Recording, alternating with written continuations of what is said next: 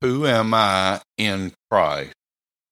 I have been justified, declared righteous from the time I was conceived until the time that I was born again in Christ Jesus by grace alone, through faith alone, in Christ alone. I was dead in my trespasses and sin.